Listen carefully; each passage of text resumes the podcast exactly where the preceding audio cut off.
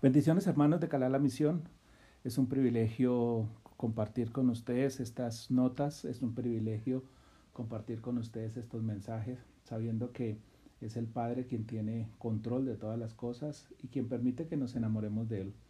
Me llama poderosamente la atención estos estudios que hemos estado realizando de la Paracha Baikra y de la Paracha Tzab.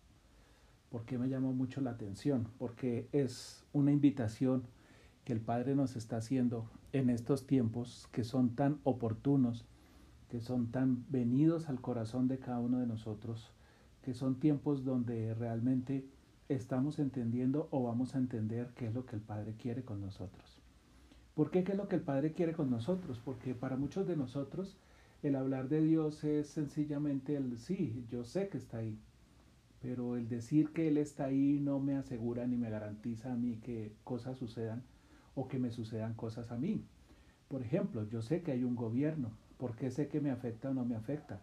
Porque hay unos impuestos o porque hay unos beneficios para mí como contribuyente o porque hay unos beneficios para mí en vías, en carreteras. Sé que el gobierno está, pero si yo no utilizo las carreteras, si yo no utilizo lo que hay, si yo no, no me acojo a esos beneficios, pues de nada me sirve saber que está ahí. Durante mucho tiempo nosotros hemos creído que Él está ahí no sabemos que Él está ahí, porque nos han enseñado desde pequeños y en, en, eso le agradecemos a nuestros padres que nos enseñó a saber que había un Dios. De qué manera lo hicimos o de qué manera lo adoramos o de qué manera eh, nos involucramos con Él, pues en cada uno fue una manera diferente. Pero ¿qué es lo que me llama poderosamente la atención en esta parasha? De que aquí no habla solamente de creer, porque muchos creemos, sino de la actitud frente a, lo, a la esencia de quién realmente es Él, de, de la manera como yo me puedo acercar a Él, de la manera que Él espera que yo me acerque a Él.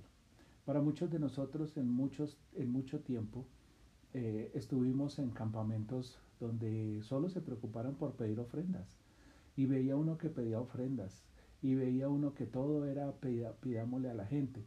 Pero también nos enseñaron, o mejor, aprendimos nosotros a criticar esa ofrenda. Aprendimos nosotros a criticar al que la pedía. Aprendimos nosotros a, a reclamar. Aprendimos nosotros a muchas cosas. Y eso lo único que hizo fue perjudicarnos realmente en nuestro acercamiento al Eterno. Yo hoy pienso y considero que parte de nuestro error y parte de las cosas que nos perdimos un privilegio fue en eso. Porque pensamos que la, la ofrenda era solamente traiga dinero. Y estoy seguro que para muchos de nosotros todavía nos hablan de ofrenda y nos acordamos de eso. Y nos volvemos mezquinos, nos volvemos de aquellos que no queremos dar. Pero ¿por qué no queremos dar? Porque aprendimos fue a criticar al que, al que recibe la ofrenda. Aprendimos fue a criticar la, la petición de la ofrenda. Y lo mismo hemos hecho con el Eterno. ¿Para qué me pide si usted no necesita? Él no necesitaba carneros, él no necesitaba ofrendas de harina, ni palominos. Él no necesitaba cereales, Él no necesitaba nada de eso. Él te necesita a ti. A ti es al que Él necesita. Pero como tú no estás dispuesto a entregar nada, como tú no estás dispuesto a decirle a Él, heme aquí, como tú no estás dispuesto, entonces Él dice, yo te doy una oportunidad aún más grande, no lo hagas tú. Hazlo a través de, este, de, de esta ofrenda, hazlo a través de este corbán. Coloca tus manos sobre Él y entrégale, entrégale todo y ponlo todo ahí, que cuando lo coloquen en el altar, ese olor es el que yo voy a recibir. Él no recibía el olor a la sangre, él no recibía el olor a la carne quemada. Él recibía era el olor, la fragancia, la esencia de lo que yo estaba colocando en el altar. No de mi petición, no de mi reclamo, no de mi queja, sino de mi entrega, de lo que yo era capaz de hacer, de lo que yo era capaz de entregarle, de lo que yo era capaz de poner en sus manos para que Él lo transformara conforme a su preciosa voluntad. Pero no se limitó a eso. Puso hombres justos, la parachat Sab, Tesab, eh, la parachat Sab, es una letra Zain. Esa parachat Sab lo que nos enseña a nosotros es que sencillamente al otro lado del que entrega también debe haber una actitud igual, una actitud en la cual él esté dispuesto a ser el imposero, a ser el intermediario de nosotros, a sentir lo que nosotros sentimos, a vivir lo que nosotros vivimos, no a criticar tampoco nuestra ofrenda. Porque también algunos criticaban eso. Alguna vez me sucedió a mí que yo llegué a una reunión y pues yo solo tenía eh, una moneda de 200 pesos para diezmar, que era lo que había recibido, había recibido 2 mil pesos. Y llevé mi sobrecito, lo llené. Y recuerdo que uno de esos líderes me dijo, usted no considera que vale más el sobre que lo que usted da. Y yo lo miré y le dije, ¿y usted no considera que yo estoy dando todo lo que tengo?